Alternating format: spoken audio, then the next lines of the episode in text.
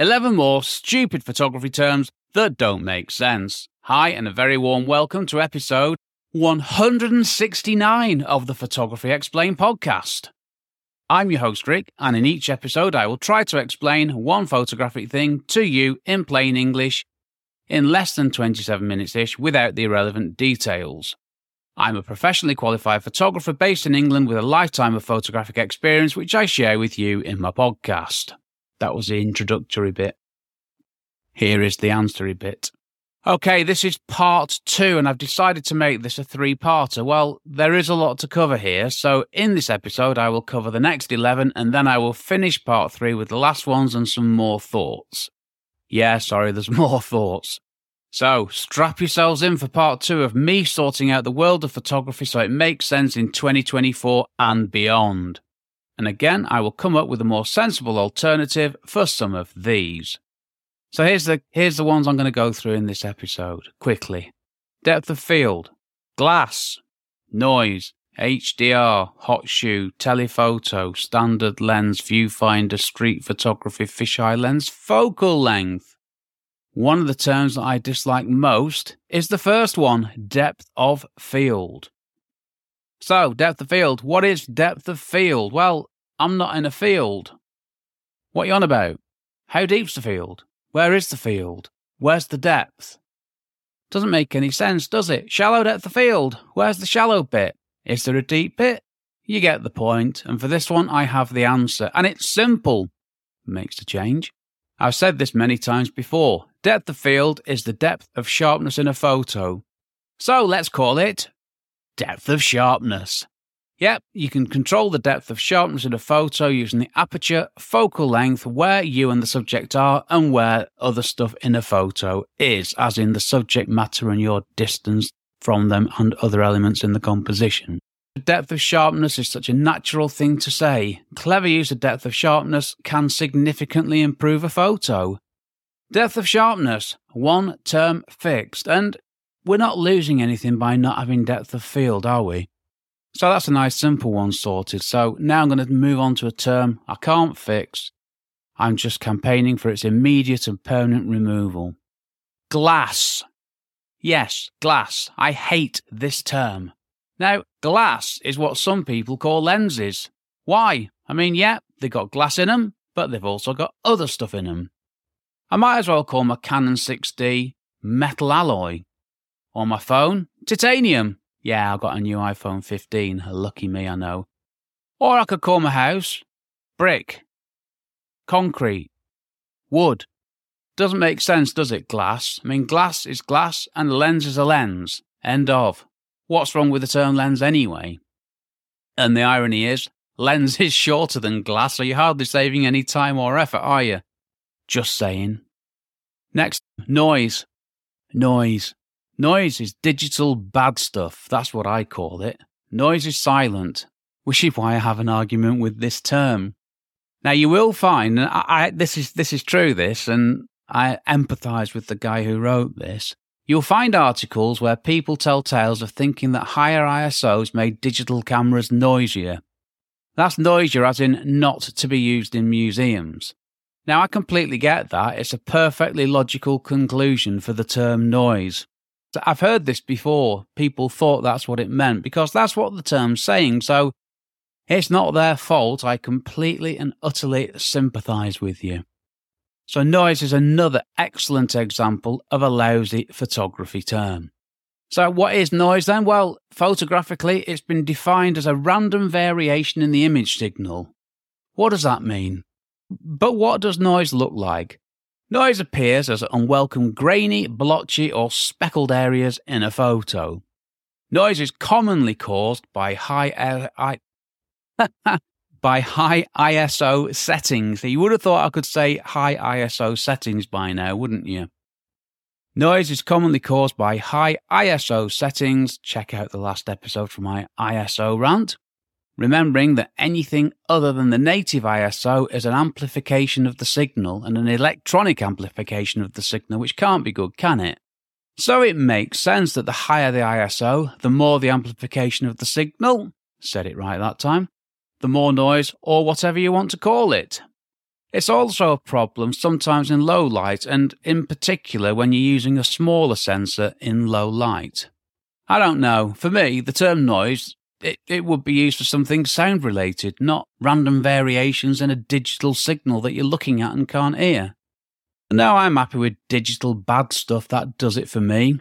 And if you stick to the ISO setting that your camera manufacturer recommended, it won't be a problem anyway, so you can get rid of the problem so we don't need to bother with the term. Sorted. HDR, High Dynamic Range. Now, HDR was a thing done badly in the early days of digital photography. It's the old, um, really grungy, overprocessed photos, and the photographers who did it should really take a good long look at themselves because what were they thinking? I was one of them.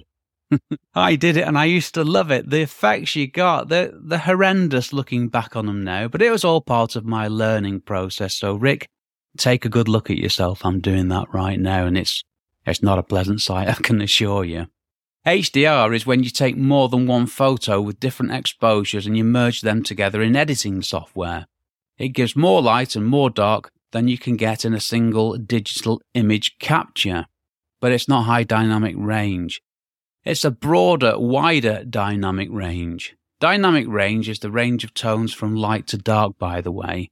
And to put this in perspective, my Canon 6D has got a dynamic range of about 10 stops. Stops is in the next episode. The average human has a dynamic range of about 20 stops. I should say the average human eye, shouldn't it? Not the average human. oh, dear me. So, so what, what you can see with your eyes is about 20 stops range of light. And with my Canon 6D, I can capture half of it. So this means my Canon 6D can capture half of the range of brightness that I can see. That's half the amount of light. Yet my camera sensor is nowhere near as good as my own eyes. Now, there's another way of doing HDR, which is called auto exposure bracketing, and here's the rub. If you do HDR, people will um, will criticize you at best. If you um, if you use auto exposure bracketing, then you're being smart and you're doing a, a clever thing. But they are the same thing. Now, you can get hung up here. There are people who say that auto exposure bracketing is the taking of the photos and that the HDR is the processing part of things, but this doesn't really make sense either. And getting back to the, oh, just hit my microphone. And getting back to the point, as I've gone on a bit on this one, the term HDR, high dynamic range, it does not make sense to me. A high dynamic range would be, I don't know, more of the bright bits? I don't know. It, like I say, there's no real logic to it. And one more thing I want to say here is auto exposure bracketing, let's call it that so people don't criticize me. This is where you take one photo, the correct exposure, you take another photo, two stops overexposed, and another photo, two stops underexposed. So in theory, you're getting the 10 stops that you can get with a single image plus two stops either end. That's another four stops. That's another 40% of the lights and darks. Now, how can that be a bad thing? Now, I know it's not that simple. It's not 40% more, but it's more. It's, it's a good step towards getting a bit more than you can see, but not all of it, obviously. Move on, Rick. That last bit was an ad lib, by the way. I hope you can't tell. I can't look at this without laughing. Hot shoe. It's the thing on your camera that you put your flash into. Not that you should put your flash into the hot shoe anyway, because you'll probably get lousy lighting. Unless you're smart and you've got diffusers and other stuff. No, you don't put a flash gun in the hot shoe and blast with a bare flash gun as you'll get harsh light. But back to the hot shoe, it's it's not a shoe and it's not hot. So I call it a hot shoe. How about, I don't know, flash mount? Makes sense, doesn't it? That's assuming that the word flash is acceptable. No, it's well known in photography that you shouldn't use a flash gun with a flash in the hot shoe, and just just saying it annoys me. you shouldn't do that without having some kind of diffuser on your flash gun. So why do we even have a hot shoe on a camera? Because you're told, yeah, you spend 300 quid on a flash gun, then you got to spend another 20 quid on a piece of plastic to put in front of it. I mean, why do we have to do that? Flash guns are hardly cheap, are they? And I'm no expert in flash. That's an understatement, if ever. But I got so fed up with this a long time ago, that's flash that is, that I got rid of all my flash guns and I stuck with the natural light or the lights in and around buildings. Now I'm lucky that the light source I use, it's it's one of the parts of the building design, so I can happily justify not using additional lights. And then there's flash gun. Hmm. No, it doesn't make sense. It's not a gun, but it does flash. So how about flash? That'd work. Okay, move on, Rick. Telephoto. Well, I could be some time with this one too. Okay, wide angle lens. That makes sense, doesn't it? A lens that gives you a wide angle of view. So, telephoto lens? Well, what does telephoto actually mean? You'll find you'll find this definition in many places. A telephoto lens is a lens which is shorter than the focal length. Now, I didn't know that. I really didn't, and I don't understand it. And if I did understand it, it's not going to change what I do anyway. And you'll find many references to a telephoto lens with a longer focal length that gives a magnified image with a narrow field of view. That's the bit I'm fine with. The term telephoto, it comes from telephotography, which I nearly didn't say, which I'm quite pleased I got that first time. And this is a technique for photographing distant objects. So, whilst the term makes sense, put it with standard lens and wide angle lens, and it doesn't make that much sense anymore, does it? Standard lens, wide angle lens, telephoto lens. And that's where things get wrong. And no, I don't have an answer for this one. Well, I don't in this episode, but as I'm getting ahead of myself in a in a future episode, I will have an answer. Standard lens. Well, let's take the 50mm focal length. This is a standard focal length, and it's similar to how we humans see the world. A lens with a 50mm focal length is also called a standard lens. And this is the last word on lenses. Standard lens, well, yeah, it's okay, but I think standard view would be better. Standard angle doesn't work, so if we've got a wide angle lens, would this be better as wide view lens? Then we can make the teleph Oh, blimey, here is the answer quicker than I expected. And then we could make the telephoto lens narrow view lens, and we're, we're nearly sorted, aren't we? Or well, we're getting somewhere a bit better. And this is what you end up with. Fisheye could be ultra wide view. This works for me. And then you get standard view, wide view, narrow view. Well, it's all about the relative views for me and not the numbers. If we did this, we could ditch focal length altogether and focal length is one that I'm going to come on to. So if you want complicated, focal length is the place to be. Viewfinder. It used to be called a lens when we had twin lens cameras, and you looked through one lens and took a photo with the other.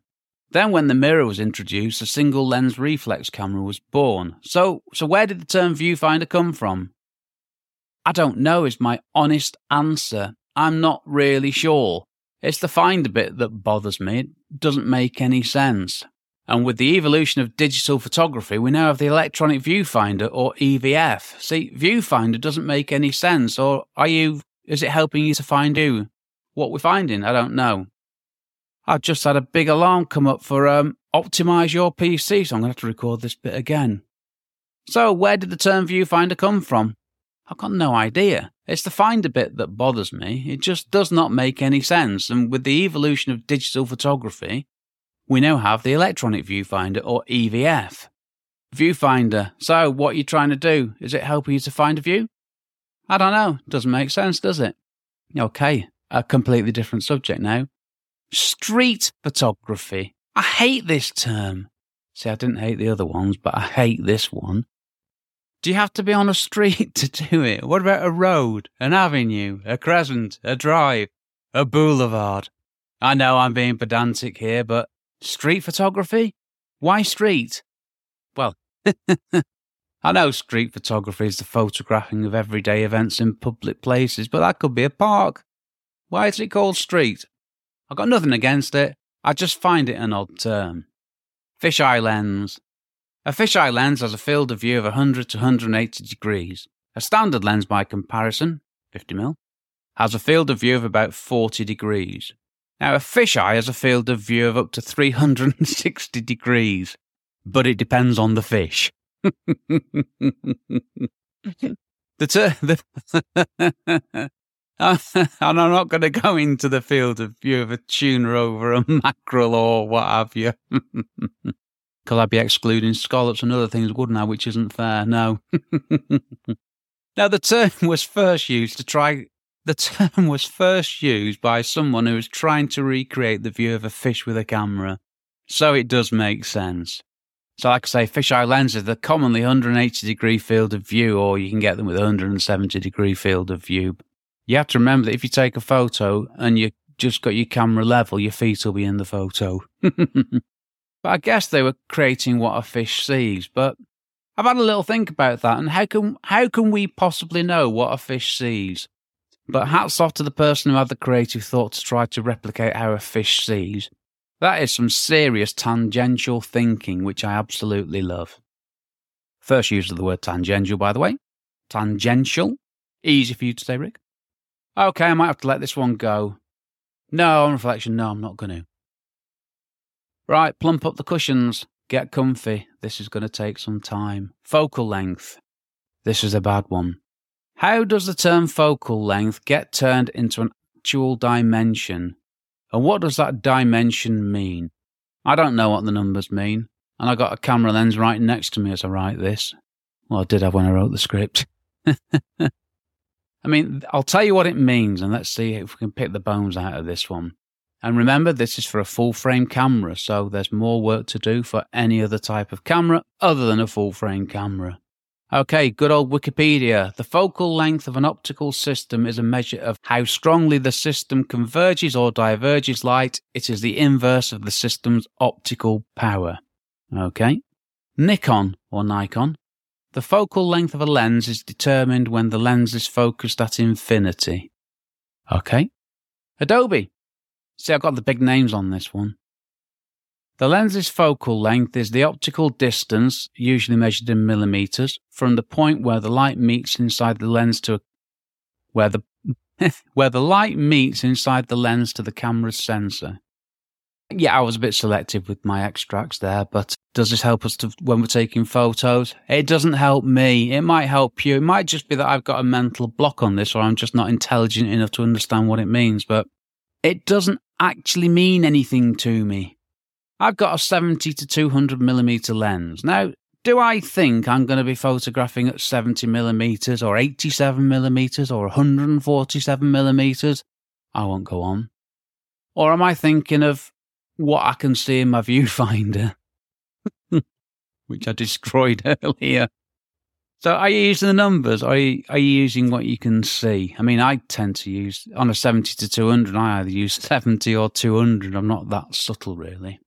Yet the focal length was replaced with a scale that went from, oh, I don't know, 0 to 10, where 0 was 0 millimeters and 10 was 1000 millimeters. Would this work just as well? Or how about if we had two numbers, field of view and magnification? Now, the way I use focal length is this I use a 17 to 40 millimeter lens for most of my work.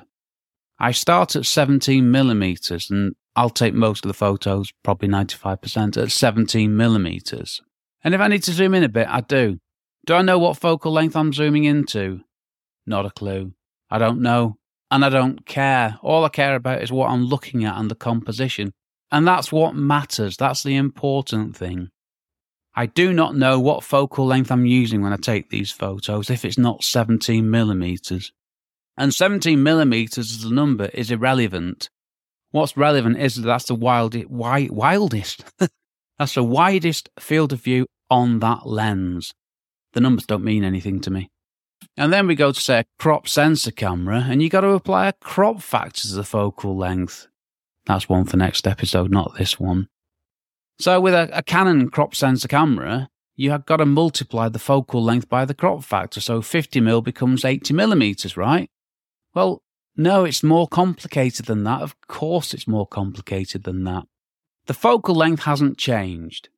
The focal length hasn't changed. The effective focal length has changed because the focal length is a fixed dimension within the lens, so the crop factor is applied to what reaches the sensor, hence the term effective focal length. And this is part of the problem with focal length. It makes it makes sense in a relative way. Like a lot of these things do on their own, they make sense.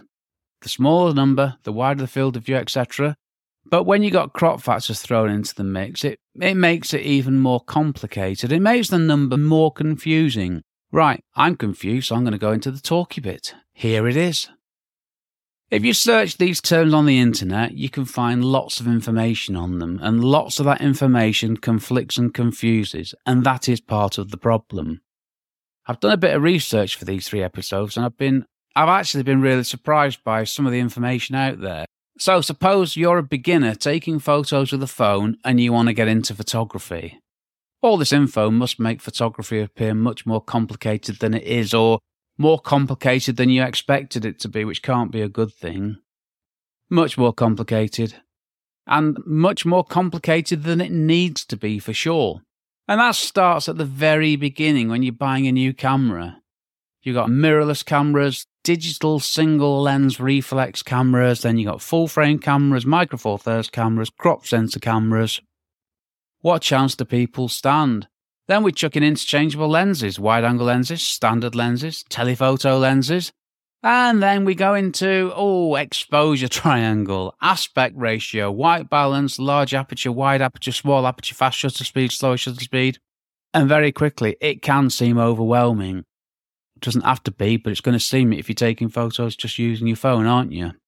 Now, I know a lot of these terms have evolved from analog days, but if we want photography to survive and thrive in the age of the camera phone, we do need to do better. Blimey, listen to me, eh? Okay, so what if I use my phone to take photos and not a camera? Well, first off, and not in my script, it's not a surprise to me. Because why would you? Why would you go down this complicated route when you don't have to? And now back to the script. You take photos, that's that. Simple. I know many photographic options exist on phones, but you don't have to use any of them. And you certainly don't have all those camera settings, those dials, those buttons, those wheels. And you don't have to worry about manual mode, raw files, chromatic aberration, exposure time, anything else I need to shoehorn in for the search engines. now, I just got a new iPhone 15 Pro. Shock admission there, wasn't it? I'm fortunate enough to be able to afford one. I know that. And I've just started taking photos and I'm doing that using the default camera app. And I just take photos. I've deliberately not done any research or installed any fancy apps. I mean, I know I've got some on there already, but I'm not using them. Now, this is a conscious, deliberate thing that I'm trialing. And it's this taking photos by pressing the shutter, which on a phone is touching the bit on the screen that's acting like the shutter is. You know what I mean. I'm just using the phone camera as it is with nothing else and just seeing what I get, and some of the stuff has been pretty amazing. What if I use a film camera? Well, it's the same as the last episode, isn't it? Same as with digital, but more straightforward. Same as the last episode, really. I'm not going to repeat myself. It's the same differences from digital and it's more straightforward and in some ways it's better. And yeah, I still need to get my film camera. Well, am I going to get a film camera now? I've got an iPhone 15 Pro. Hmm, looking less likely. All of a sudden. What do I do? Well, I keep banging on about this stuff, don't I? I know I do. That's what I do. But it's all good stuff, right? Isn't it? Now, I use the things I need to get the best photos that I can. Composition and image quality are my priorities. And in episode 166, I told you how I do this in the cunningly titled How I Use This Complicated Photography Stuff to Take Photos. I know I can't believe that was an episode title, but it went down quite well. Professional photographers have learned all this stuff, so we don't need to think about it too much, and that's fine. It's people wanting to get into photography that worries me because once you've learnt it, it's not that bad. It sounds worse than it is, but there is a lot to learn. And in this day and age, people are just going to, I think they're going to be put off by all this stuff. Right, some thoughts from the last episode. Well, it was the first 11 of these things in episode 168. 31 stupid photography terms that don't make sense anymore, part one. I love that title. It's so long and just too long, isn't it? Next episode, the last stupid photography terms, and then my plan for the future of photography. And I'm, I'm getting a bit worried about that one because I've not written it yet. Uh, next episode looking good, and I'm sure we'll be fine. Ask me a question. If you have a question you would like me to answer, the best thing to do is to head over to the podcast website, photographyexplainedpodcast.com forward slash start, where you can find out what to do. And feel free to say hi, and it'd be lovely to hear from you. Okay, I'm done. Well, not too bad, was it? This episode was brought to you by, um, mm, a cheese and pickle sandwich and a bag of salt and vinegar crisps. Washed down with an ice cold Diet Pepsi before I settled down in my homemade, acoustically cushioned recording emporium. I've been Rick McEvoy. Thanks again very much for listening to my small but perfectly formed podcast, it says here, and for giving me 27 ish minutes of your valuable time. I reckon this episode will be about 25 minutes long after I've edited out the mistakes and other bad stuff. Take care, stay safe. Cheers from me, Rick.